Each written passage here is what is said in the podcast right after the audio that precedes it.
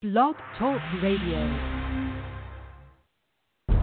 Corruption, greed, xenophobia, white supremacy, a nation in the grips of a pandemic, healthcare resources strained to their limits, an economy on the brink of collapse, and at the helm, a clueless con artist who cares more about his own re-election over saving lives. Join Liberal Dan Radio, talk from the left that's right.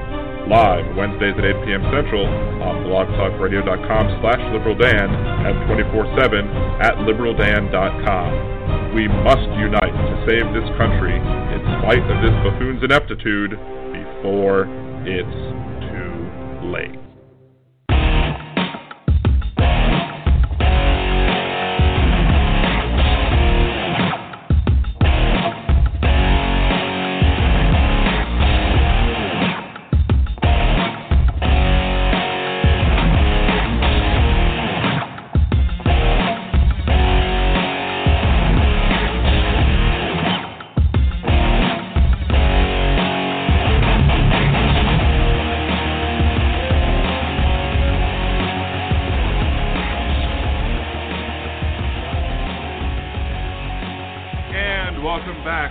Liberal Dan Radio, talk from the left, that's right. This is your host, Dan Zimmerman, coming at you from New Orleans, Louisiana. To join the conversation, it's area code nine one four, eight zero three, four one three one. That is nine one four, eight zero three, four one three one.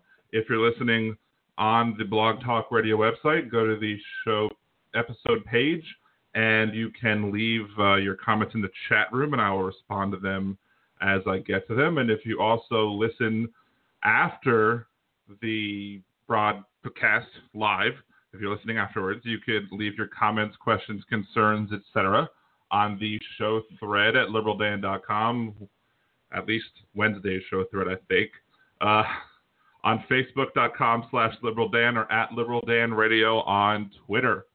Um, this is kind of a, normally we're Wednesdays, uh, but I'm doing one today because when last Wednesday's episode was utter garbage. Because I was having some technical difficulties. I have a brand new computer, and I think it just needed to have some updates done, so I made sure it got rebooted a couple of times, and we will see how it goes. Hopefully the sound will be much better than it was last week, and I will be giving it a listen to afterwards, and hopefully my wife will also uh, give me a, a listen as well um, as we uh, as we go on. And last week, I wanted to talk about two things. Now, more things have been added, I think, to the plate that perhaps I'll talk about a little more on Wednesday as they more information as more information is revealed about the circumstances at hand, um, about the murder of Rayshard Brooks now, um, which is, again, a sad situation and another unneeded situation. He was running away from the police. If you're fleeing from the police, does not require death, deadly force. Running away should not be considered, in and of itself, allowance of the use of deadly force. Now, does that mean that you should never be able to shoot somebody when they're running away? No. I'll, I'll give you an example of when maybe you should be able to shoot somebody when they're running away. If they're running away from you, but have a gun and they're ready and they're aiming the gun at other people and about ready to start shooting or are in the process of shooting people, then you're not shooting them for running away. You're shooting them for shooting at other people. And that's the thing, is that, again, and that wouldn't be a situation of you shooting them because they're running away. That's a situation of you shooting them because of other things, but he just also happened to be running in the opposite direction of you. So I, I just, I, and, and when I saw this happen, when I was watching the news, and I, and I almost was like, let's turn on the news to see what other horrible things have happened. And I turned on the news and another horrible thing happened. It's like, I predicted it in that, but it's almost like it's not even something that's a prediction. It's more of a, it's more of a, uh, you know, Well, it, I'd be surprised if something else didn't happen. Like, I'd be surprised if I if I turn on the news tomorrow and I see that there's no shootings by police of innocent people. Not even innocent people. I mean, if you're if you're guilty of a crime in and of itself, that also doesn't justify. There was somebody shared a video the other day, and, and, and maybe the and this will go a little bit, and I'll talk about a little this more, I guess, when I discuss the next part. But there was a video. It was, I think, from a year ago, maybe more than a year ago, where there was a Black Lives Matter protest going on to counter-protest a Trump protest. Um, and they invited a bunch of the people. You could hear them, just paid them no mind. They didn't want to hear anybody paying anybody um, any attention to see if there was, you know, just, they just wanted to leave them alone, I guess. But then finally somebody said, look, we're going to invite these people up and we're going to let them speak. And they did. Uh, to their credit, it, it, it's just, you know, I am always willing to allow people on from the other side of the aisle, and that potentially is happening Wednesday, where I will allow somebody else to come on my podcast and we're going to have a discussion about the issues. And, you know, we're going to, you know, be civil and peaceful, and and we're probably going to disagree on pretty much everything, but it, it'll allow the both of us to kind of air, air things out, and maybe we'll convince each other and maybe we won't. But allowing them to get up. Now, but the thing is, is, like, he's getting up. Individual is getting up. And they, uh, he starts giving his spiel, if you will. And there are people shouting out because they, they brought up, uh, Eric, I think it was Eric Garner that he brought up. And somebody in the crowd shouts out, but he was a criminal. And I'm like, but that has nothing to do with it. Being a criminal does not justify deadly force. And that's the thing. And if you look into the statistics and the data, and again, that's something else, or the data, if you will, that's something that, again, separates the two Americas. In that, you have people who use facts, logic, reason, data, gather information, make an informed decision. And then you have people who just don't, who reject science, who question science, who just don't want to, you know, don't want to trust anybody who's coming at you with facts. And they'd rather, they'd rather just grasp a hold and keep their preconceived notions.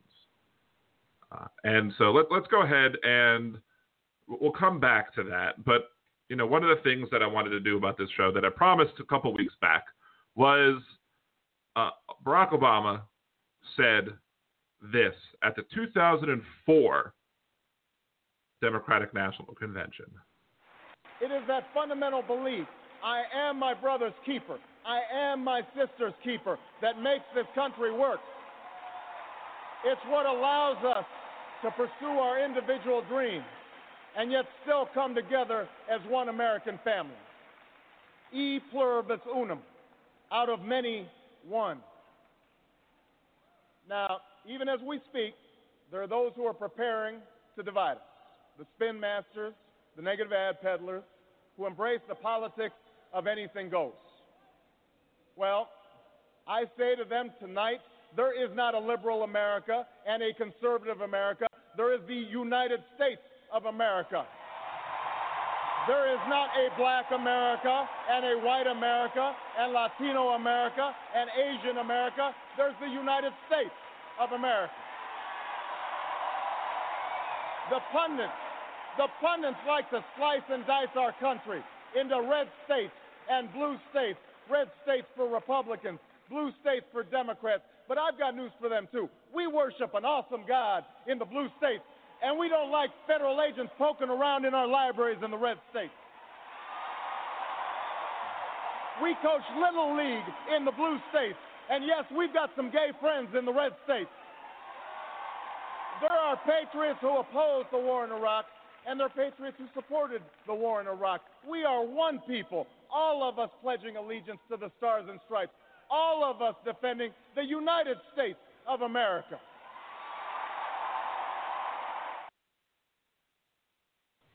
Okay, so again, this is good sentiment, and it obviously played well to the crowd, and and we wanted to unite everybody. In two thousand four, there there was there seemed to be a nation divided over the Iraq War, and it's fine to say those things, but in reality, that's just not true, because there are two Americas. There are the Americas um, that, who believe in science. There are Americas that don't. There are the face mask issue is the number one thing that made me want to have this topic on my podcast, because you have people who are willing to listen to experts and say, oh, well, the experts are saying that the best way to deal with this and to prevent the spread of the coronavirus is A, to socially distance, B, if you have to come out, then you want to wear something that covers your face. And that's another thing, you know, that, oh, bring up boys in the uh, in the chat room. Um, I want you to do me a favor, uh, bringing it boy. Um, Let me know if the audio sounds weird in there. Last Wednesday, I was having some extreme audio difficulties, and I think I have them all fixed. But if anything happens, uh, just, just give me a shout and let me know that something is still wrong with the audio. Uh, so it's good to have somebody uh, in the chat room listening who can give me any every uh, information. But here you go. Once you go mask, you ain't going back. Well, I think at some point we will be going back to not wearing face coverings. And that, that's another thing, is, is the the unneeded pedantry, if you will, of having to, you know, – because there is an article back from March that says, well, you shouldn't wear masks if you're not in you – don't, you don't need to wear masks. But the title was shorthand for the fact that they were talking about the N ninety-five masks, and these were the masks that we wanted to save to make sure that our first responders and other, the frontline workers, people who had to deal with sick people every day, needed to have those masks, and the N ninety-five masks specifically, because those were more likely to prevent the wearer from getting the disease. And then later on, as we learned more about the virus, we also were told that we should wear masks, but in this case, it's masks in the more general sense, Uh, to cover our faces, because that will not necessarily protect us if we're surrounded by people who are infected. But if we are infected and we don't know about it, or even if we do know about it, if we wear a mask, we're less likely to spread it to other people. So the uh, and, and you have people who want to be unneeded, use unnecessary pedantry and say, well, the meaning of the word is this, and, and you should, if you mean face coverings, you should say face coverings.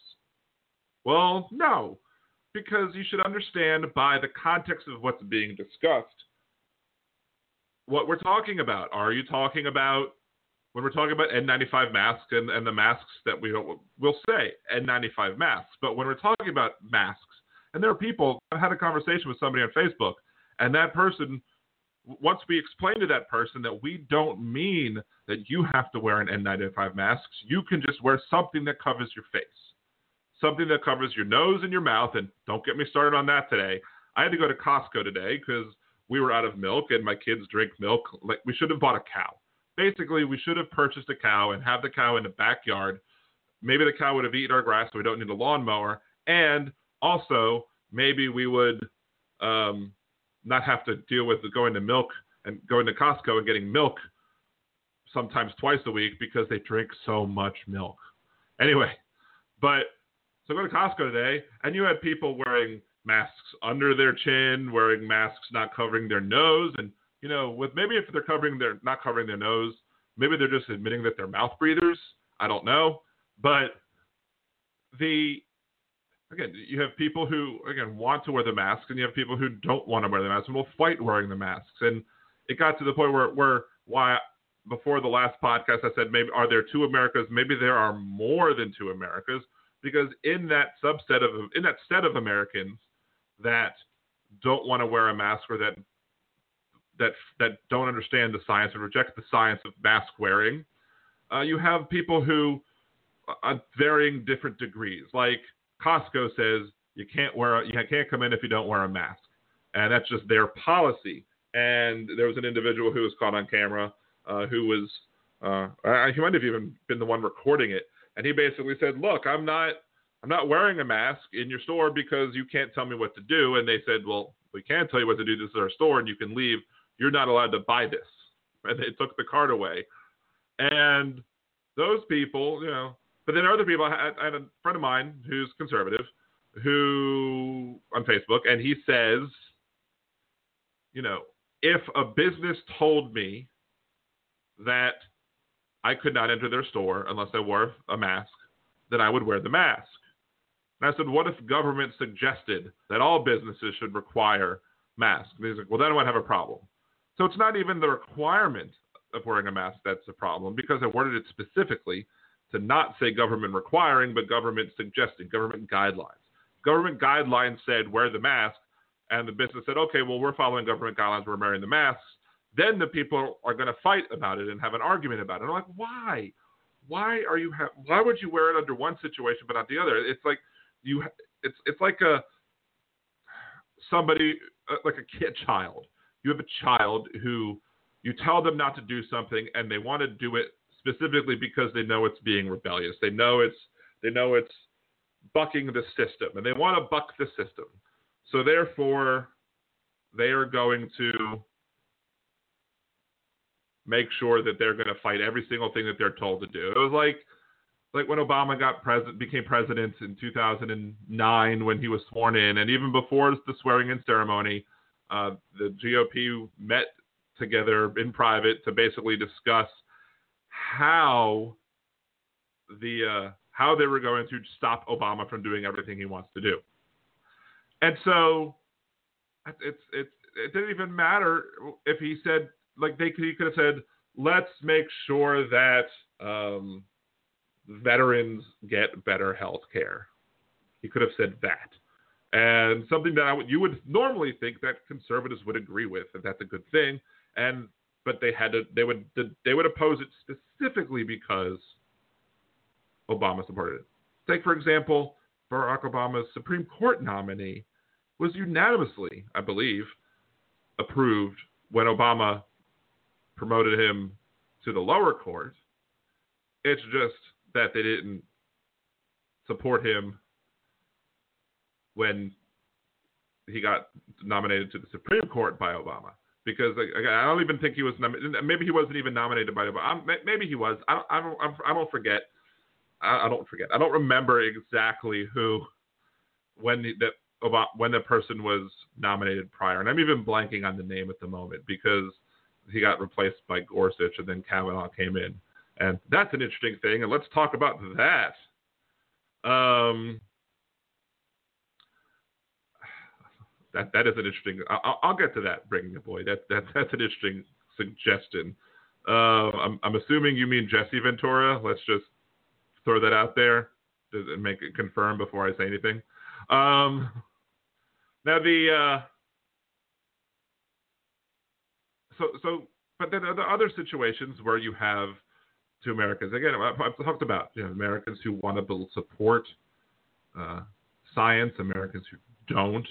You know, you have this president, and and, I, and this is one of the things that I wanted. I put it out to Twitter uh, because I wanted some call-ins today, and maybe the show would go in a different result if they did do so. If if they did call in about this, is that Donald Trump said today, and I think he said it today again because I think he's made this comment before, that our testing is so much bigger and more advanced than any other country. We've done a great job on this, that it shows more cases. Without testing or weak testing, we would not be show we would showing almost no cases. Testing is a double-edged sword. Now, he said this before. I know he said this before because he was fight, fighting it, well, but he likes to repeat things on Twitter. I don't know if he forgot that he said things before, but he's he said this before. I know that, and you know he's always tweeting law and order. I wish there, there should be like a dong dong whenever he tweets law and order. That that should be my. Uh, I should subscribe to Donald Trump's and get text messages whenever he's. Although my phone would probably blow up. And then whenever he types, I wish I could specifically do it to when he types, post law and order as a tweet and just have it go, dong dong. Um, but first and foremost, you know, he likes to compare us to what South Korea did. Well, South Korea is a smaller country, less population. And they obviously are going to need less testing than we would because we're a much larger country. So yes, we can have more tests as a number, but still be falling behind on what we need to do for testing because it, we have low testing per capita. And that's another thing. You know, there are Americans who understand what per capita means, and there are Americans who don't get the concept of per capita. And you could tie that back to the whole Black Lives Matter arguments that are being made uh, because to a T, every argument that I have about Black Lives Matter and why changes need to happen with this, and always bring up this one infographic that shows in like twenty nineteen or twenty whatever the last year was, that you had about fifty percent more deaths by cops of what that were white than were black. So maybe like two eighty and three eighty or two fifty and three eighty were the numbers, if I'm remembering them correctly. And they use this to say, look, more white people are shot. But yes, but that's not the argument as to how is that is the number. The argument is how likely you are to be shot if you're a black person. And because there is about six times more white people than black people in this country, if you're if white people represent only fifty percent more deaths by the hands of police than black people, then black people are being killed at a disproportionate rate. And that's the thing. You, you have to look at the rate. You have to look at that, just like with the virus and testing. You can't just look at the sheer numbers of tests that we do. We have to look at the rate of tests, how the per capita, how many people are being tested. And then you have to test multiple times sometimes because just because you test once, it doesn't mean that you're not going to get it again. If you're in a high-risk situation, testing every two weeks might be necessary. So, and that's another thing that he doesn't get. He complained that the media would say, oh, well, we tested everybody once. Now they wanted to test everybody again. Well, yes. Yes, we do. Because just one test doesn't make you immune. A test just means at this snapshot, if you tested everybody in America and got a snapshot of what America looked like, America could look much differently in two weeks, depending on what happens. Like, let's say two weeks ago, people went out for Memorial Day weekend. Well, guess what? They weren't doing social distancing. They weren't using masks. And now we're having a spike. Some states more spikier than others. I think Louisiana is going up a little bit, but Louisiana seems to have a governor that that is, oh, we had Eddie Rispone. He was the candidate. Look up, if you haven't seen it, look up the debate between Rispone and Edwards. Oh, it, it showed why Rispone had no business being in politics, or at least had no business being governor, because he was not ready for prime time at that point, let me tell you. But the thing is, I, I, I can't only imagine what this state would look like if Rispone was governor during this. We would be in the top of the bad list again. We would be, there would be a lot of deaths because he would be following Trump. He would be, and look, Edwards and Trump get along fine because A, Edwards is a conservative Democrat, and B, you know, he doesn't necessarily want to, Edwards doesn't, is not the type of person that bucks the system overall, though he did put a little sh- couple shots in here and there at Trump, I think, during the during the presidential election, or during either during the presidential election or during the governor's race or something. Um, I think during the governor's race, Trump came down to campaign for Rispone, and Edwards had some words, I think, after Edwards won. But the thing is that You know, but then but then you have the other thing that he said, which is even more horror. It's hor- horrifying that we have a president that thinks like this, because not only does he not understand per capita, or he maybe he does, and may, maybe he's smarter than he's letting on, but is playing dumb because he knows, or is saying dumb things because he knows some of the people that support him will be like, well, yeah, yeah, we're testing more, and not question what he's saying, because it's all about the spin. It's all about sugarcoating. As I said on my the couple of uh, live um, responses that I did to Trump's when he was doing the the daily briefings during the, about the COVID nineteen, you know, he sugarcoats everything so much that I'm surprised that we all don't have diabetes. Because he's just everything has to be sugarcoated. You can't, you can't say he can't say anything negative. He can't admit that anything is going badly. And even that, I mean, back, you know, forget two Americas: the ones that embrace science, the ones who don't. Donald Trump early on, when we had fifteen cases, said that it was just going to vanish like like a miracle, it'll just go away. Burying our head in the sands, and part of that's part of the reason why things are as bad as they are. And yes, he did the China travel ban. That's not enough. That was not clearly not enough back then, and people were telling him that it's not enough. And people were telling him that experts were telling him that the money that you would spend on enforcing this travel ban, the Chinese the tra- travel ban to China, could have been better and more effectively spent in other ways preventing the virus. And that was the point that the World Health Organization was making, was that was that you could spend money in better ways to help protect the American people from this virus. And but he wanted to make it a show. He wanted to say, look, I did this big thing, and but then he did nothing else. But he's always pointing back to that one thing that he did, despite the fact that it wasn't enough. And the rest of the response was too slow. The the call for social distancing, the formation of, of the of virus task force, all of them, too slow. Tens of thousands of people are dead now, more than they would have been had he responded more quickly. This thing, though, without testing, we would be showing almost no cases. Well, duh.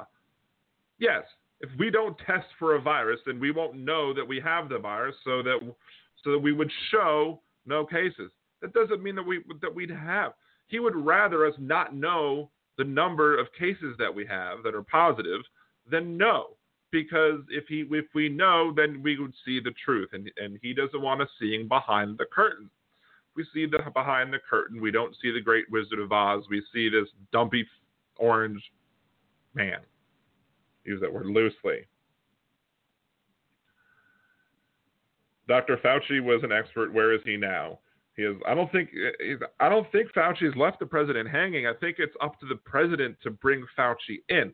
The Fauci doesn't ha- as yes. Fauci is probably the expert that we want to rely on when it comes to this. Although I, I would say it's, you shouldn't put all your eggs in one basket. You should have various experts working together to try and come to the best solutions. But I think that it's a matter of, you know, Trump not wanting to hear from Fauci. And just today, you know, you had Trump all for months talking about hydroxychloroquine, and the F D A basically said, look, there's no, there's, there's no evidence of its efficacy in working to prevent you from getting COVID nineteen or in helping you when you're, when you're infected with COVID nineteen uh, with the use with another, with an anti-inflammatory. And I forget which anti-inflammatory. I think Zithromax was the anti-inflammatory. Um, and so there's, there's, and then there's, there's no efficacy of, from helping, and there's potential for harm. And this president has been just harping on this drug forever, trying to push something like a, as I said, like a snake oil salesman. He wanted to, But for what I don't know if he's invested in it or not, in whatever companies make hydroxychloroquine, if he has investments in those things and he wanted to see his stocks grow? I don't know. We don't have access to his financials. He won't share his uh, financials. Yes, doc, we also had Doctor Brooks. And again, you know, I think she said something the other day, but every time they say something out loud that contradicts what the president wants, the message that the president wants to send out, then he pulls them back out of the picture. I mean, we were going to, he was going to get rid of the task force and, and switch completely to the fiscal task force, if you will. I don't know if he called that exactly, but the problem is, is that the other thing, that's the other part of, there's another example of two Americas, is that you have the Americas who want to protect lives more than money, and then you have the America who that wants to protect money over lives. And I've asked this question to everybody who thinks we need to be quicker when it comes to returning back to business and opening businesses and getting, quote, back to normal, which I don't think is going to happen for a while, or I don't think it should happen for a while. We need to we need to manage this much better than it's being managed currently. But how, to those people who think we need to get back to business more quickly and and not worry about the testing and the social distancing and the contract contact tracing and everything else that comes with making sure that we're as, I guess I would say, conservative as possible, trying to prevent this disease from spreading, to really clamping down on it. And the people are like, no, but we have to, the Americans want to get back to work. Yes, Americans want to get back to work. I, I would love to be able to, actually, no, I can't really say that. I would, I, li- I like working from home, um, but my sleep and my work schedule has gotten really out of whack with this. So it's probably better maybe if I do work from the office a little bit, but I don't want to go work to the office because they're, by staying at home and working from home when you can, guess what? You, you help prevent the spread of the disease. And opening things up too quickly is problematic because it's, it's going to help spread the disease. And if you're not, and if you have a president who's not going to help with testing, who who is not, who doesn't want to see testing because he doesn't want to see the real numbers because he's afraid of what the real numbers will do to him in the election, it'll show him through the fraud that he is.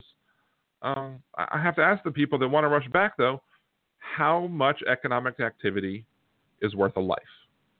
If you could say, okay, for the next month, if we do these steps, it'll cause us a, it'll it'll give us a billion more economic in an economic activity, and for every billion of economic activity that we gain, it's going to cost us X number of lives.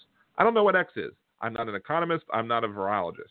I don't know what those are. I leave those information. I leave that to the experts.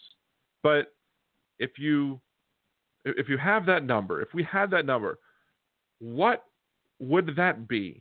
What number would that be? It would be acceptable for you. Is is a billion dollars more in economic activity and a hundred lives lost? Is that fine? Is that is that okay? Is it is is, is a thousand lives lost okay for a billion in economic activity? Is one life okay? Now look, this is a virus, and viruses can and do kill people, and nobody's expecting there to be zero deaths. I'd like that to be the case, but we're not expecting that to be the case. But if you, but we're talking about the differentials here. Like if we do this, we'll get this many more deaths. If we do this, we'll get this many less deaths. And I'll say many and not fewer because I don't know the number. It's just a chunk. And that's when you use many. That's your little grammar lesson for the day.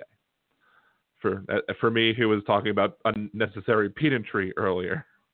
Um, so, and I, nobody can give me an answer, and I think every, I think it's an, a question that makes people uncomfortable because they don't want to be confronted with that truth, with that, with the truth that with a quicker return to regular economic activity comes a quicker return of the virus and more deaths. And I don't want, I don't, I would. If, if you told me that if we continued the way we were going to continue, that we could save one hundred thousand lives. Let's just say ten thousand lives. Let's say we would say ten, save ten thousand lives in Louisiana. Let's, I don't know. I don't know what the number is. Whatever the number would be, we can save that many lives. But in doing so, you're going to eventually lose your job and have to declare bankruptcy and move in with your mother-in-law or what have you and start over from scratch. I would say, well, it would suck, obviously, but my financial well-being is not more important than other people's health, other people's lives. I don't want a single person dying because I want to go back to work, because I want to have, I want to make more money. To me, that's greed. And and I can't, I can't fathom. And that's, that's, that's another reason why we have two Americas. So, all right, let's, if you have other reasons why you think you might, we might have two Americas, or if you think that I'm wrong, you know, give me a call, nine one four, eight oh three, four one three one, or again, you can leave us uh, some comments in the chat, like our friend Bringing Up Boy uh, does do time and time again. Uh, I do want to, let's, let's, let's look at what he has said. Um, let's see. It is okay to be broken, financial hurting to save a percentage of people who have the COVID. Same here. Death is not okay. Good, good. Absolutely. And because we can recover.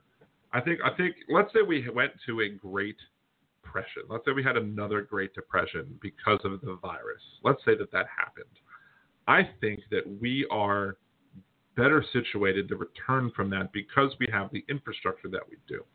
We have trucking and freight and, you know, rails and better shipping and better airlines. And we could, we could get food as necessary to people who need to get food, and it, it would be probably be better than what the people in, during the Great Depression had. And I don't want a Great Depression. So, don't get me wrong. I, I want, I want, I want us to, to be healthy in all ways, but just I want to put the health and, and lives above the financial responses. So I think we would be able to return from a Great Depression better than we were than we, than we did last time, without having to go to war, especially. Um, let's see. Barack Obama made two successful appointments. Yes, I know of Sotomayor, and I know of Kagan. Um, there was the, there was the one that he tried to appoint at the end of his presidency because uh, Scalia died, and um, they would not even bring it up for a vote, uh, and they blocked it, um, saying some B S about whether about. Presidents not being able to appoint people, or shouldn't be able to appoint people. Let the election decide. They wanted to let the election decide. Well, that's not how the Constitution's worded. The Constitution says the president gets to appoint, and the Senate gets to advise and consent. But people decide. That's, that's not how it works. And, and in reality, the people decided that they wanted to have a progressive, uh, a more progressive uh, Supreme Court justice because the majority of the people voted for Hillary Clinton. But that's not how we elect a president. That's why I got Trump. So, blah, blah, blah, blah. If you have time, ponder this thought. Gabbard and Ventura twenty twenty. Um, well, I don't know if about people talking about thermite paint like Jesse Ventura. I don't know if this is a good Jesse Ventura imitation, but I know he liked to talk about the thermite paint, about the nine eleven conspiracy, because he's a big conspiracy theorist when it comes to that. I was amused. Uh, I was surprised that Jesse Ventura ran for governor and that he won. Um, he cracked me up a bit when he came out and he made some sort of uh, announcement, I think, that he was going to resign uh, from office. And then at the end, he said April Fools and he walked away. Um, so it's nice to have, a, I guess, somebody in elected office that would uh, um, not take themselves that seriously. I think Ventura has recently since come around and, and, and been a little less conspiracy theory-ish and has been a little more um, common sense, if you will. But Um, if Gabbard and uh, um, Gabbard, a lot of people have said uh, that Gabbard Gabbard is a Russian stooge, uh, not that she, or an asset. Not to say that she is working directly with the Russians, but that she helps um, promote Russian interests. Like I think when she went to go meet with Assad, um, and I think Assad is. I'm correct. Assad is um, friendly with Russia. Um, They want, Russia wants Assad to have power in the region. Um, and I think that's one of the reasons, what, one of the things that Trump messed up in that um, the Kurds in Syria were were helping kind of keep Assad at bay, but they were also having issues with uh, Turkish, some of the Turkish folks. And by tr- pulling the troops away, he basically abandoned the Kurdish allies that we have, and as such helped Assad get more power, which helps Russia gain more control in the region. So, and I look, Gabbard was, is a veteran, and I respect her service, and um, I, I really enjoyed uh, that she made sure to bring up uh, her history of, of incarceration issues in California with uh, um, Kamala Harris, Kamala Harris, and so she had some good things. I, I just, she couldn't crack any sort of, I don't think she polled more than two percent at all. I don't think she has what it takes to make it on. Is she running? Are they running for a Green Party? Um, I don't know if, I don't know what they would be running for, or if there was some third party ticket, but our nation really isn't set up to have third party politics, because at the end of the day, if somebody is runs third party, you have Ross Perot. Ross Perot never won a single state. Um, he, he, I don't even think he came in second in any state, and potentially all he did was a spoiler for Bush. Um, but Clinton, you know, he didn't get any electoral votes, and Clinton still won the electoral majority. Now, if if you have a third party person who is able to crack enough electoral college votes to make it so that nobody hits, at this point, two seventy, then you a runoff, you have the states in Congress get the vote. So the, the congressional delegation in the House gets to vote. But it's not each person getting a vote in the House. It's the state delegation in the House. So Louisiana's delegation would come together and say, okay, we're going to vote for Trump. And then the next delegation would say, Mississippi would say, it doesn't matter that you might have one or maybe even two, probably not, but you have one out of six who says, so you whittle all those out. And then the California delegation gets to get in and say, okay, we're voting for Joe Biden. And so the, the Republican voices don't matter. But when you have such a gerrymandered country, when the districts are so still horribly gerrymandered, the constitutional solution that picks the president, if nobody gets the majority of the of the electoral college, favors the Republicans far too much. And so I don't believe supporting a third party candidate at this time is, is something that is worthwhile. I don't think that it helps anything. I think that it only works to act as a spoiler. Third parties in general, in the history of the country, have only seemed to work as spoilers. Um, and then as one of them grows in popularity, the other one sinks in popularity. Um, you never really have three parties doing much of anything, um, you know, making it interesting. And part of the problem is that you, you run these third-party presidents and presidential candidates and third-party tickets, but there's nobody down ballot running that's going to make anything useful. I mean, you can't, obviously you can't just win one state to win, win the presidency, but you got to start somewhere. You got to, you got to win some congressional seats. You got to win, you got to have competitive congressional races in every single district. If you're going, not, maybe not even every single district, but if you're trying to make a difference and trying to win something, you know, you can't, you're not going to be able to do it as president if you don't have the people in the House and the Senate working with you.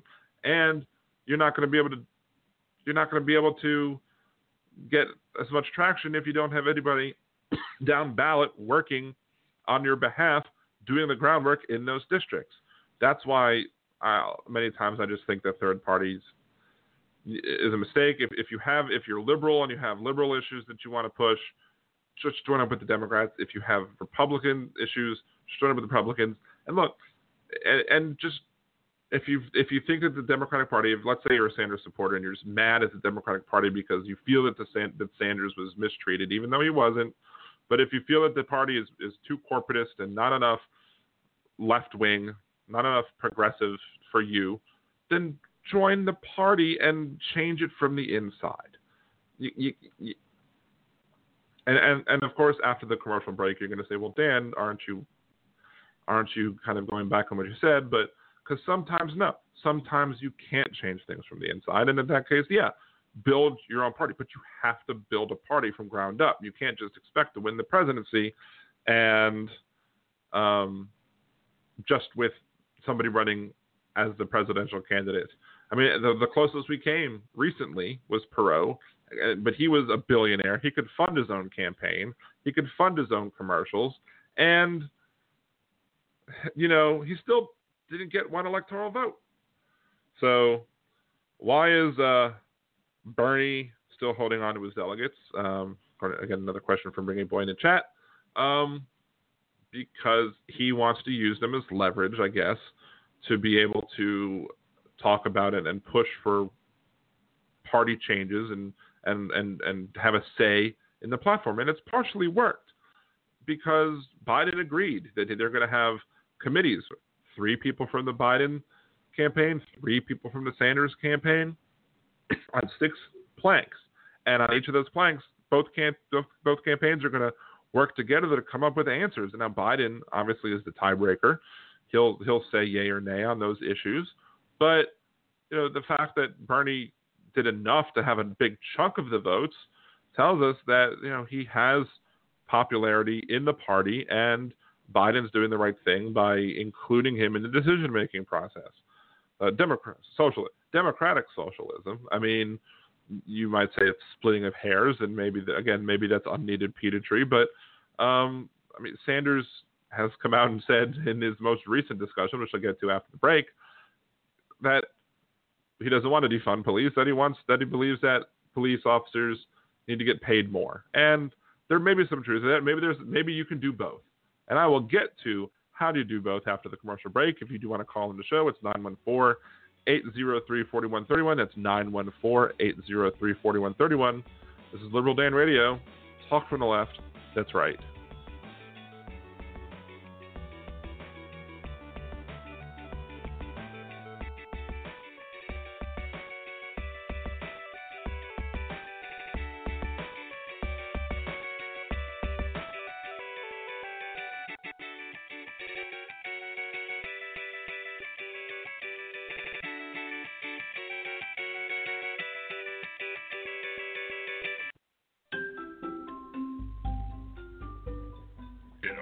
Gone mad. One progressive will do a bad movie trailer guy impression to get you to listen to his show. There's only one thing that I like better than the Liberal Dan Radio minicast. Alright, Bill, that's enough of that. On the Liberal Dan Radio minicast, you will hear an honest discussion of the day's issues, with some personal bits in between. You might even hear what the other side has to say, sometimes even in their own voices. So become one of the Liberal Dan family, because family means no one gets left behind or forgotten. To hear those bad impressions and more, tune into the Liberal Dan Radio minicast. Talk from the left, that's right. And I think to myself, what a wonderful show. Mm,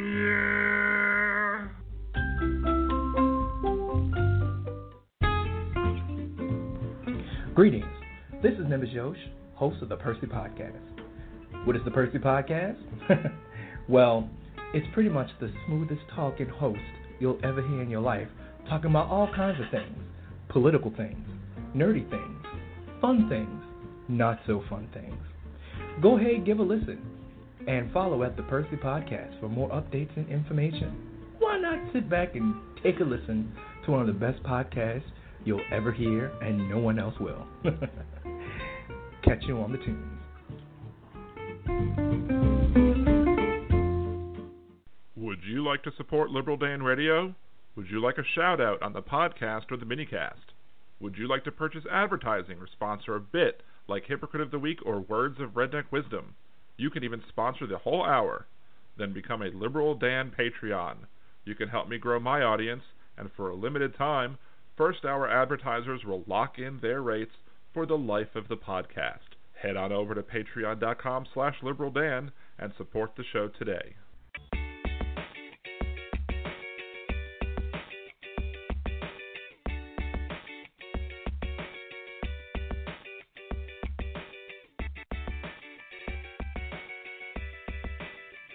And welcome back to Liberal Dan Radio, Talk from the Left, that's right. This is your host, Dan Zimmerman, coming at you from New Orleans, Louisiana. To join the conversation, it's nine one four, eight zero three, four one three one. That is nine one four, eight zero three, four one three one. You can also join Bringing It Boy in the chat room um, by going to the show page, the episode page, uh, going down. Make sure you have a Blog Talk Radio account. Um, I believe you need one. Bringing It Boy, you can uh, correct me if I'm wrong. I think you do need to create a free blog talk radio dot com account to be able to participate in that chat, and that way you can also subscribe and get updates when I'm going live.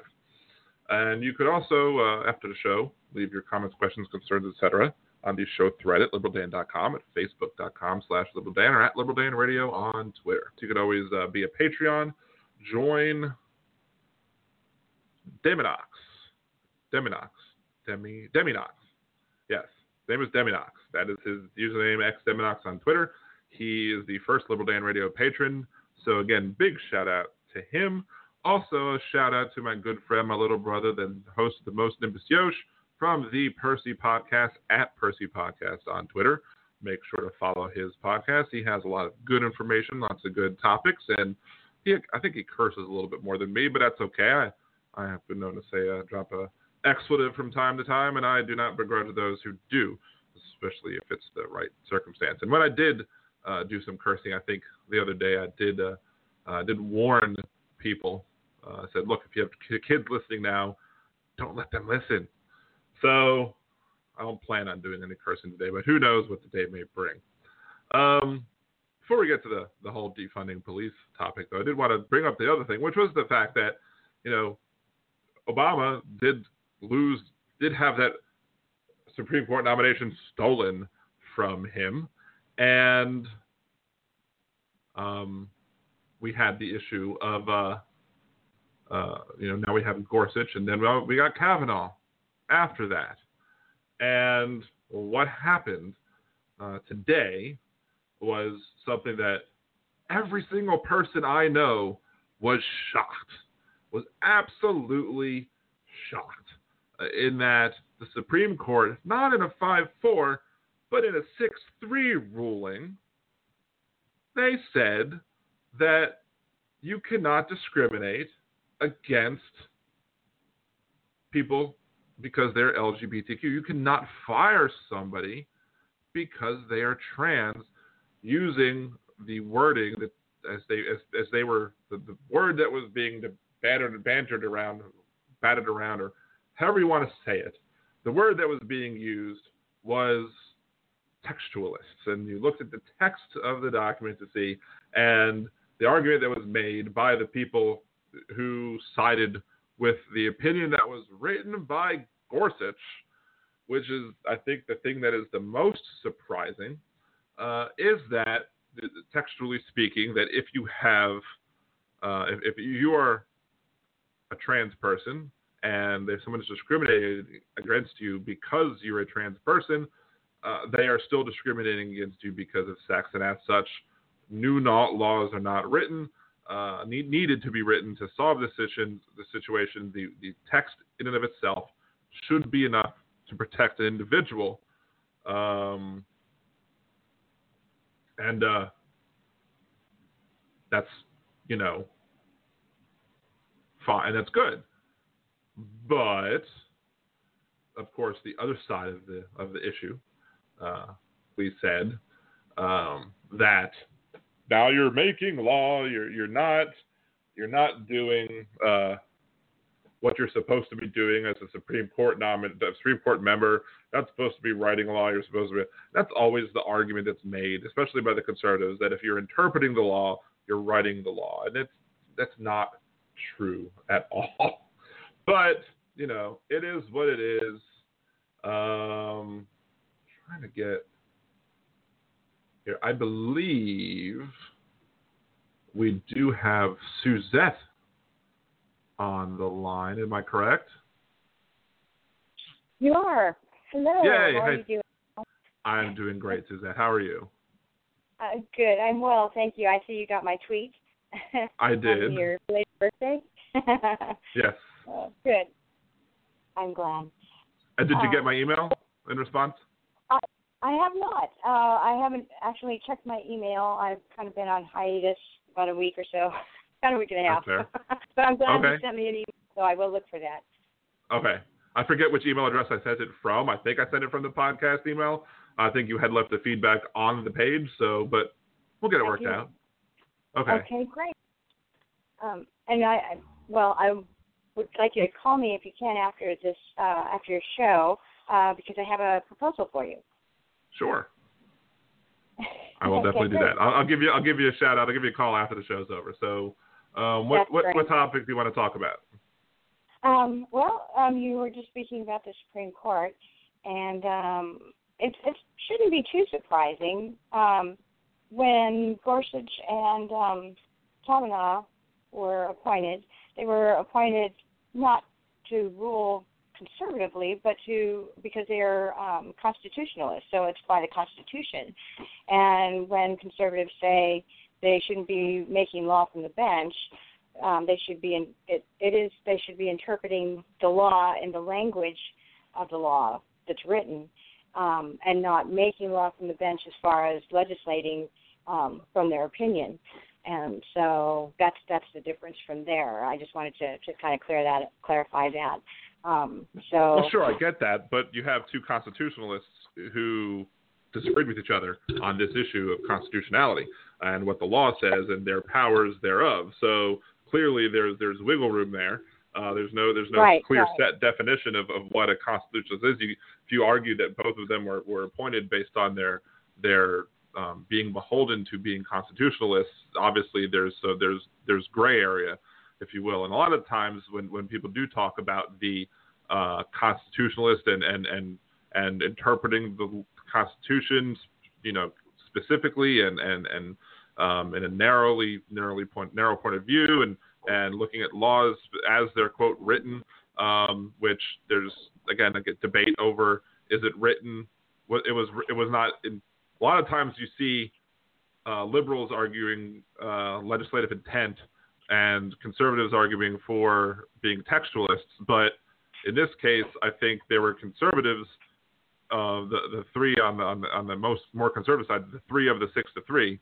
Um, who were arguing intent over because they were like, well, they couldn't have possibly have meant trans people because they wouldn't have thought about trans people back then. And it's true. They wouldn't have thought about trans people back then, but as it's right. worded, they did, and, and, but there are things like the Ninth Amendment. Like let's, let's look at the Ninth Amendment, which is, uh, I think the redheaded stepchild of the amendments to the Constitution, which basically says um, all of these rights that we've written are not an, an exhaustive list, that there are rights that are retained by the people. You cannot say that, hey, just because the law is written here is not written in the Constitution, that is not retained by the people. So how does one strictly interpret that? I mean, my strict interpretation of that is, is that we have a bunch more rights that are not listed, and as such, um, we, sure, we have more. That. Right, okay. So, so th- it's... And obviously, again, to the point that I made as well, was that two supposed strict constitutionalists disagreed here and disagreed in other rulings as well. I think Kavanaugh was on the other side, I think, with Roberts on a different ruling, and there was some shots being fired, proverbially speaking, uh, um, between Roberts and Gorsuch on that particular ruling, and I forget what it was, but it was another one of the Six, I think it was five four. I think it was might have been six three. I think it was with the other liberal justices. Um, but again, again, they're. It's going to be. It's it's it's weird how how things are lining up, and of course, I'll take it. But I mean, how do you how do you do you, do you generally agree with with the ruling? Do you think the ruling was within keeping within the, the words of the law, or do you believe that that Gorsuch acted outside of what he said he would uh, in his nomination hearings and what you expected of him uh, when he was confirmed?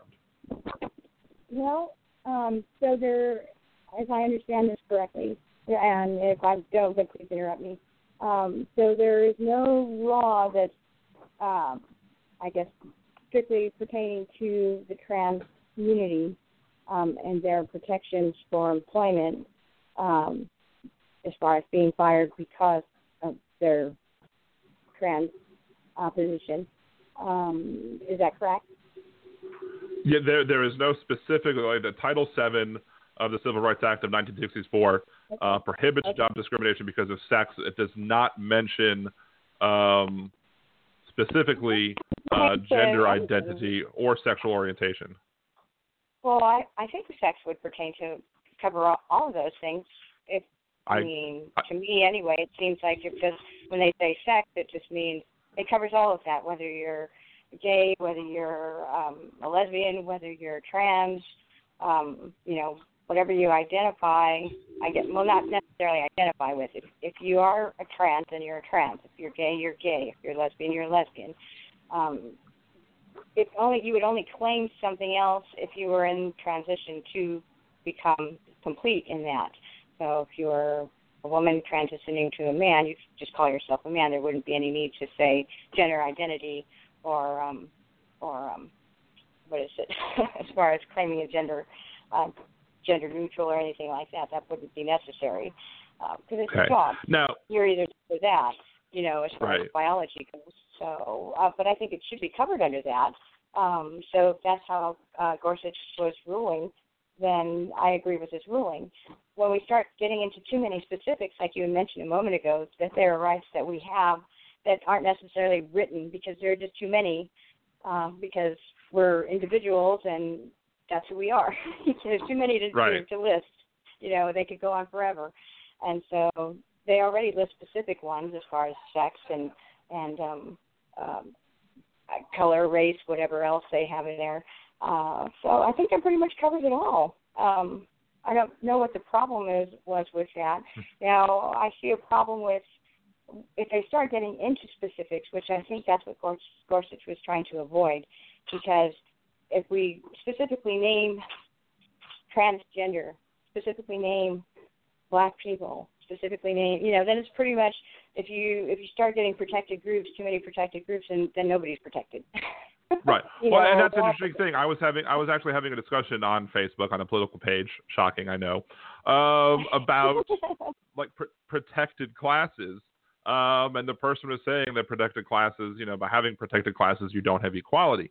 And I was like, well, that's not necessarily the case. Uh, with with like when you when you make race a protected class, you're not saying that being black is a protected class or you're being Asian is a protected class. You're saying that race is a protected class. So just like kind of with this law that basically says if you're fired because of uh, issues pertaining to sex, that that is against the that is against the rules, that against that is against uh, Title seven of the Civil Rights Act, as enabled by the fourteenth Amendment that guarantees equal rights. Um, mm-hmm. The the um, if, if you are a white person, there was a case in Louisiana where there was eight or nine, I want to say, black prisoners uh, at I think mm-hmm. Angola prison. And they attacked a white prisoner, and specifically attacked him because he was white. Uh, all of them got charged with hate crimes because race is a protected class. Now, it just so happens that a lot of the times you wind up getting most of your your, your hate crime type legislation or hate type hate crime type convictions the other way around. Um, but that doesn't mean that it's only protecting black people. And I'm, I'm not saying you were saying that, but I'm just trying, making that point is that I agree with you in that you can't say only black people are protected. You can't say only Hispanic people are protected. You can't say only trans people are protected. Uh, what you can do um, is say that sex is a protected class, that race is a protected class. Um, you can say those things, and at that point, Um, it protects everybody. And if it happens to protect, in practice, people more often than others because those are the people that are suffering and need that law, then so be it. But at the end of the day, it's still – if if you have those oddball cases like the case in Angola where a white person is attacked specifically for being white, then it's going to apply to that person too. And that's what makes these types of rules equal protection under the law, as guaranteed by the fourteenth Amendment. I think the only problem that I have with um, with the whole uh, protections of um, that are in that sex and race um, law, that civil rights that we're talking about, the only problem that I have with that is that if you're if you are an employer and you do fire somebody and you have legitimate cause, but that person mm-hmm. seems to think that that cause that that's not a cause, that you did it because of their race or sex or whatever um, that's covered under that civil civil rights law, and not because right. they were uh, poor performance um, in their job. And so now that's got to be taken to court and proven. And so it, it, you never know what's in a person's mind um, as far as, did they fire me for that reason, you know, because my, my skin color is brown, or um, did I do a shitty job, you know? Right. And so um, people, um, there are some groups of people that tend to believe that um, automatically it has to do with um, something else and not their job performance. And and so that's kind of where I kind of, I, you know, it's really hard to say um, that, that, that that law should exist. And uh, but then again, on the other hand, you do have people. It strikes me odd that anybody would hire somebody if they had an issue with that person, uh, you know, with their skin right. color, or if they were well, a woman, things, or something else. Right. Well, some things, some things tend to be, I guess, more apparent than others. I mean, I know um, folks who, you know, there's one person in particular that I can think of off the top of my head who is assigned male at birth um, and is transitioning, uh, considers herself to be a woman. And uh-huh. I've seen the picture. Usually they, they don't like, people who are trans don't like to share their their uh, pictures from prior from prior to transitioning. Um, but uh-huh. if you look, if you look, she has shared hers, and if you look, you would not think at, at the beginning that that individual was a uh, uh, was identified as a woman. And if you saw her pictures now, you would clearly know that this person is a woman. Um, mm-hmm. And so, so sometimes, I guess if, if that happens, you know, if you hire somebody and you're, and, and they're not out of the closet, if you will, um, then that could potentially change. Now, in states like Louisiana, uh, where it's a so-called work, I call it right to fire, but you know, uh-huh. they call it right to work. Um, but in reality, it's right to fire. You can fire anybody for any reason whatsoever. There's, there's no need for cause. It's just, you're fired. Um, and that's it. You don't have to say why. And that makes it a lot harder in, in such cases to prove. Now, now that we have this ruling, I guess, and it, I would think it applies nationwide, um, you have the situation where I guess, yes, you do have, if, if you feel that you were, your, your termination was because of uh, you being a trans person, uh, then yeah, you know, you would have to take it to court and you would have to prove your case. Um, I, the, the onus is on the person bringing the case to prove it. And, and that's where I think lawyers come in. Uh, obviously, some people are litigious and, and we're just trying to grasp at straws and maybe hope for settlement uh, instead of trying to actually, you know, seek uh, vindication at the end of the day. Uh, but if there's evidence mm-hmm. exists, you know, a lot of lawyers won't take cases if the evidence doesn't exist. Um, and mm-hmm. others, and and they'll say, look, oh. I'm sorry, we can't we can't take this case because the evidence isn't there. And, and, and so sometimes you have to rely on that. And other times you have to rely on, on the judges to say, look, there, the, I'm going to throw this out on summary judgment. And sometimes you have to rely on juries. Um, and but so, Dan, you know better than I do as far as oh, all, everything that's getting inflated these days. And you know that there are those attorneys out there that can't wait to get their fifteen minutes of fame to be on television saying they're defending this person that got fired because they were this or that. Sure, so it could absolutely. Be and, and, that, and, Unfortunately, and that does happen. But, you know, those people exist. But, you know, I, I find, anyway, in my personal experience, that people who have transitioned um, just want to be left alone. They just want to function normal. You know, they've right. completed their transition and they're go about their lives, you know, the way they're living it. Just they're living out their life the way they wanted to live it out, and, and you know, they don't want anybody to know, really, because there's no need for them to know, because this is their life now, and sure. uh, and they move forward. And I, you know, I love that. I mean, as far as, you know, they're not trying to exploit anything. They just want to be normal people. You know, treat me right. normal. Don't treat me, you know, like I'm a freak or anything else, because you don't know my life. Right. So I just want now, to be equal. Yes. Now, I do want to point out that um, I do have – I mean, there's, you know, several of the things I would I would that you have said when it comes to trans trans people. I mean, yes, you know, trans people do want to live their lives. And, and there's there's some wording maybe issues there that, that I would potentially work on. I don't necessarily want to focus on that right now. Um, but I would recommend anybody listening to the podcast, if you do want to hear more about issues pertaining uh, to transgender individuals, Um, and see, you know, maybe, you know, and, and get some more information from the friend that I was talking about. Um, I did feature her on the show three months ago-ish, I, pretty much exactly. It was March eleventh, twenty twenty. It's called Do You Need to Be Educated on Transgender Individuals? Um, and I wholeheartedly say that anybody who does want to learn more, um, specifically from a trans person who is very well, um, very well, um, very used to talking to people and answering a lot of questions. She she gives a lot of her emotional energy um, to educate people about herself, about other trans folk. Um, and she has much more, she has a little more patience than I do. Uh, 'cause if you listen to the show, I actually muted somebody for a second because I was like, look, we're not going to have this. We're not going to do this right now. 'Cause I was very leery about it. And she was like, no, no, let him come back on. I want to have this conversation.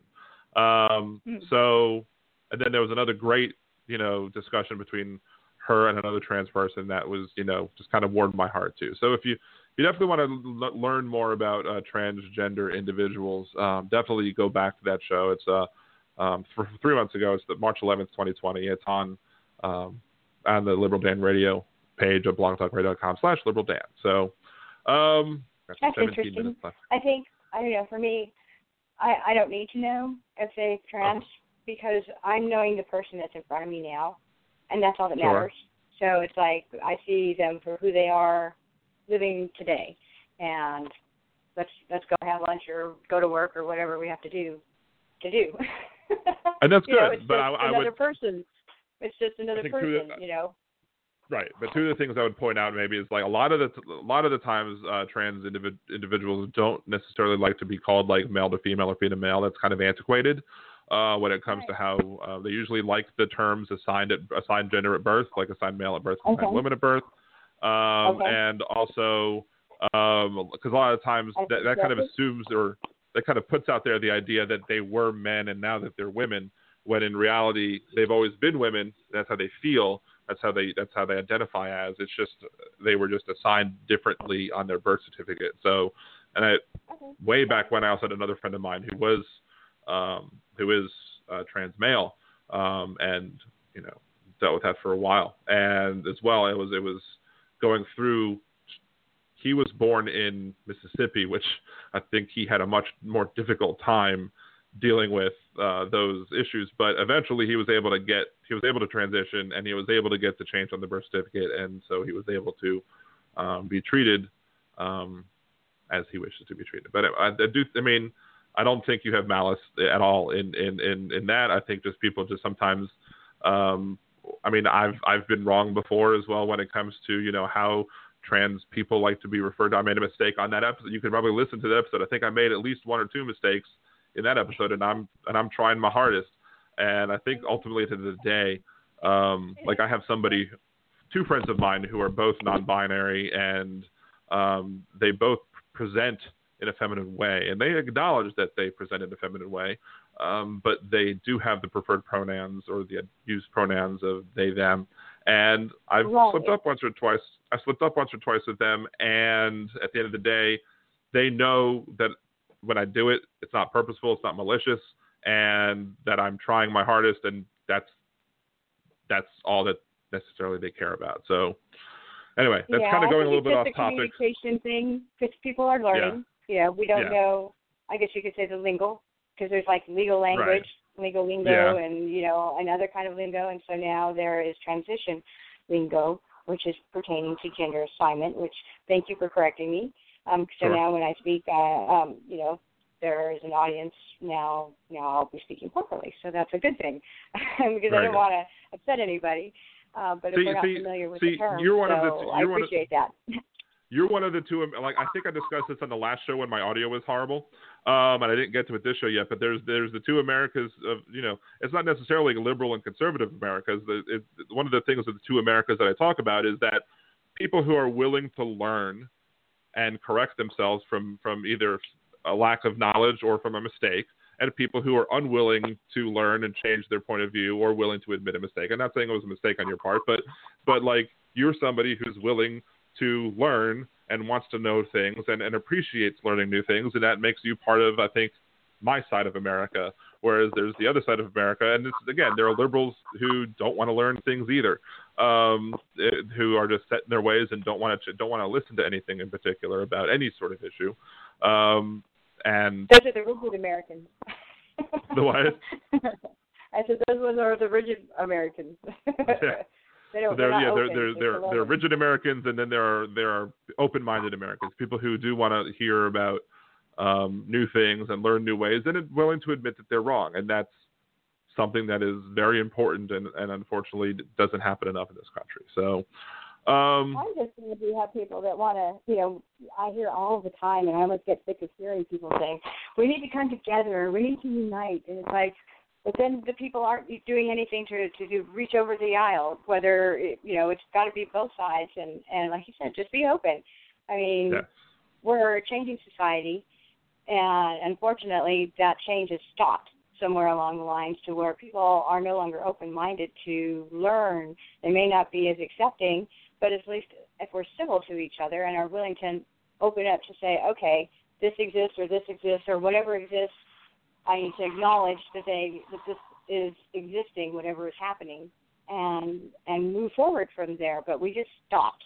You know, our growth is stunted, and we just have people who are set in their ways, and a small group of people that are open. And I think we need to we need to shout that part from the rooftops. Yes. To get the other ones to listen. Yeah. Well, perfect. Well. About twelve minutes left on the program show, so let me go ahead and let you go. I will call you back in maybe about fifteen minutes or so on, you know, to discuss the offer that you have for me. Um, okay, thank you. We we will. I'll, I'll, so about fifteen minutes. It's a five oh four area code number. So if you see a five five oh four, that's most likely me.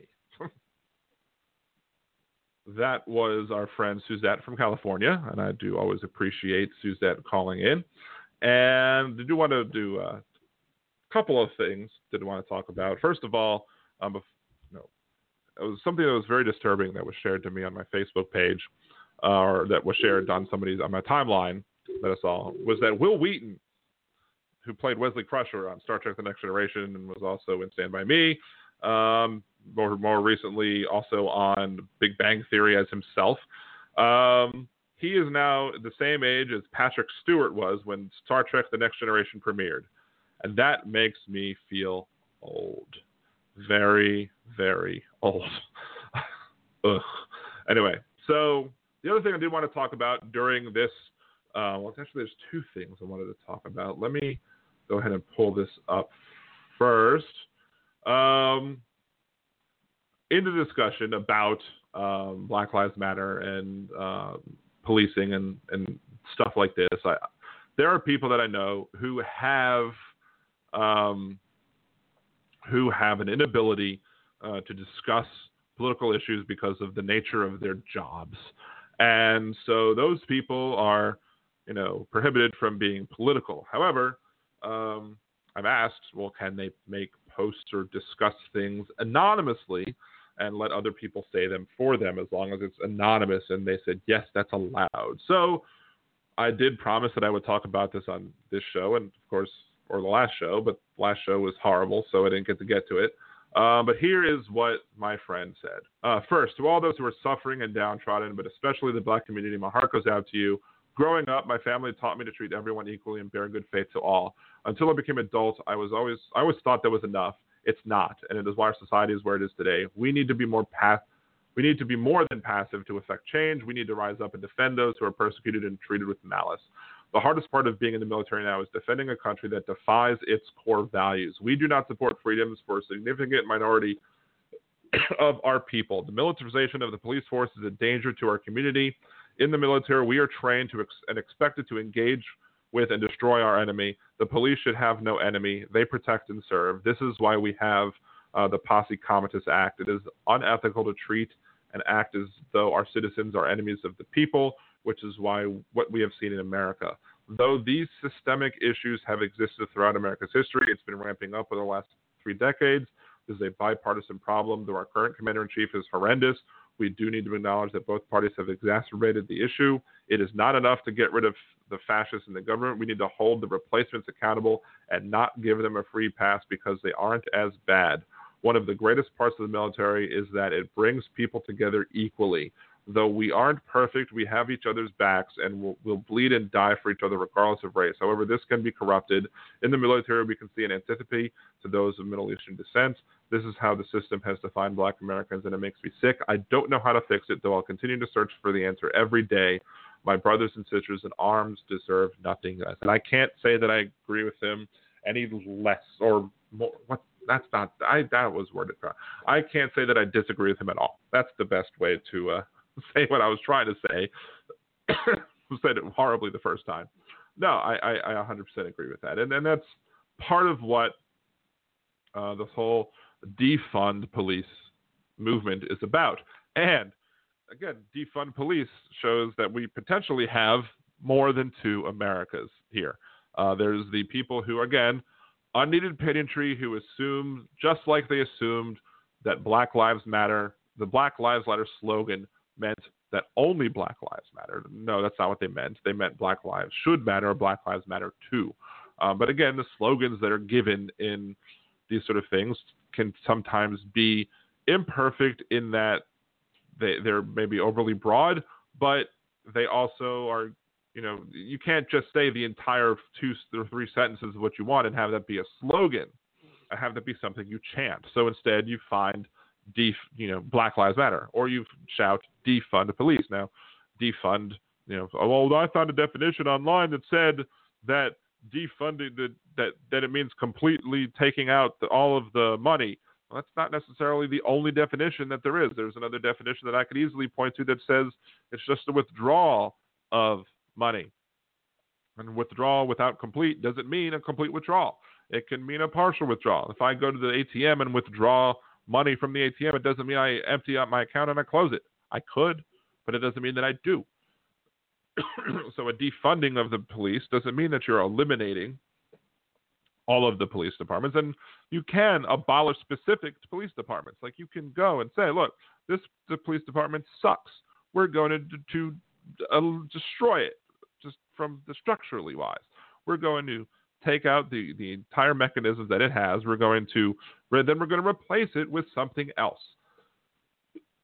This is where I've kind of brought up the idea that, well, well, Dan, aren't you being a little bit hypocritical, because you don't have to destroy something completely. You can just increment, change it incrementally, just like with the parties. Well, yeah, sometimes you can change things incrementally. Sometimes you can change things from the inside and make it better. I see no evidence that in these, many of these police departments, that you have a situation where these people, these structures, these power structures that are in place will change at all. None. I see no reason to believe that. There's no reason that I would believe that the Minneapolis the police department is, is in any way open to change, because it's not just about policies. It's about culture. You have a culture of corruption in that department. How do I know that? How, I don't, do I know every single police officer? No. But what are the odds if you have a police department of, a, of any given size, to have four right there, four people at a scene of a at the scene of, of an alleged crime? And the, what was the crime? He was trying to pass off a fake twenty. It's clearly something that you could have given a summons to.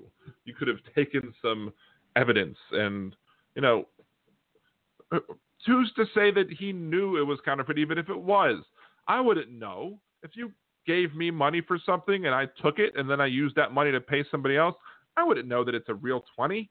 I mean, unless you did a really bad job at it, like used real like printer paper instead of using the, the actual type of paper, or at least something similar to what the money is printed on. But, you know, what are the odds that you would have one officer who would feel that it's perfectly okay to kneel on somebody's neck for eight and a half minutes until they die? And then three other police officers who either help and or help murder the guy and or stand by and do nothing to prevent the death from happening. The odds of that happening are slim to none unless you have a culture of corruption and an evil police department that is just so toxic that it has to be replaced. And look, Donald Trump knows something about what I'm about to say, because you have a situation where, like, let's say you're in a bad relationship. Do you, and there's, let's say there's no trust left in that relationship. Do you say, well, let's, let's try and fix it.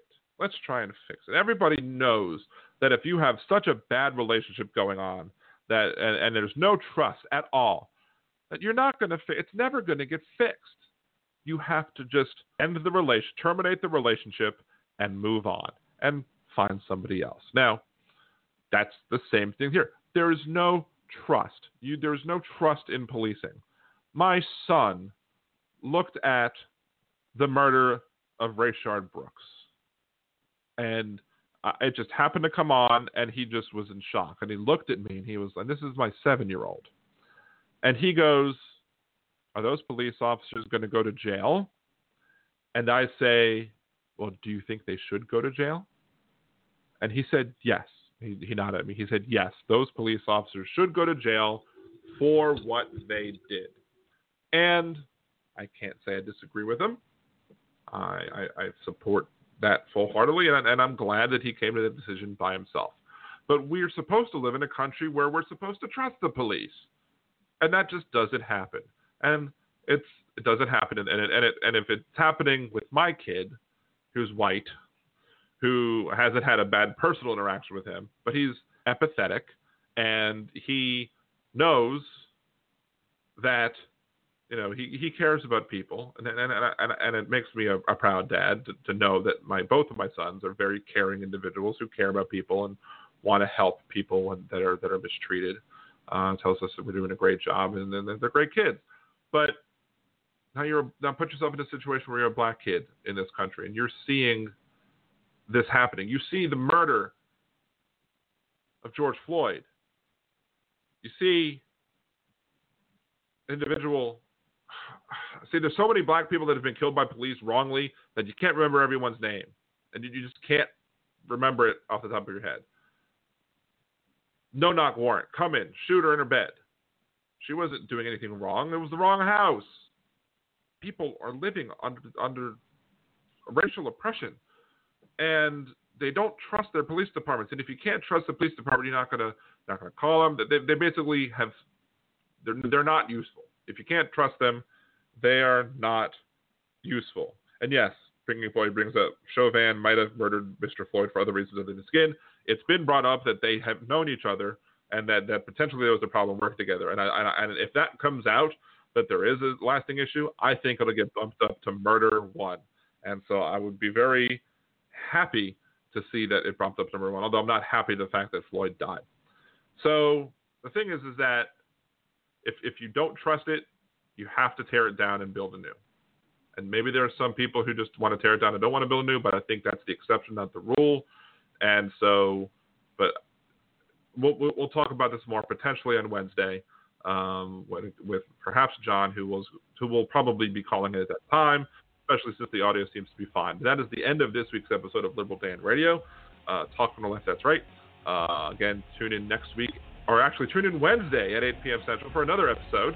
Um, and until then, follow me at Liberal Dan Radio on Twitter, Facebook.com slash LiberalDan, liberal dan dot com, and support me at the Patreon, uh, patreon.com slash LiberalDan, and there's the Anchor Minicast, anchor.com slash LiberalDan as well.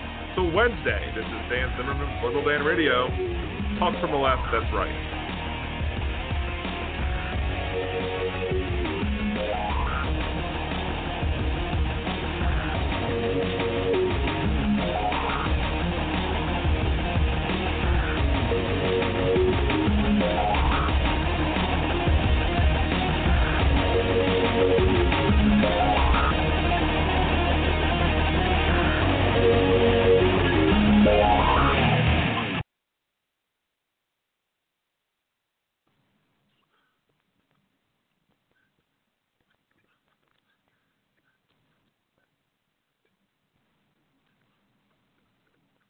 It is Ryan here, and I have a question for you. What do you do when you win?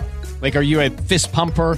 A woo-hooer, a hand clapper, a high-fiver. I kind of like the high-five, but if you want to hone in on those winning moves, check out Chumba Casino. At Chumba Casino dot com, choose from hundreds of social casino-style games for your chance to redeem serious cash prizes. There are new game releases weekly, plus free daily bonuses, so don't wait. Start having the most fun ever at Chumba Casino dot com. No purchase necessary. V G W Group. Void where prohibited by law. See terms and conditions. eighteen plus.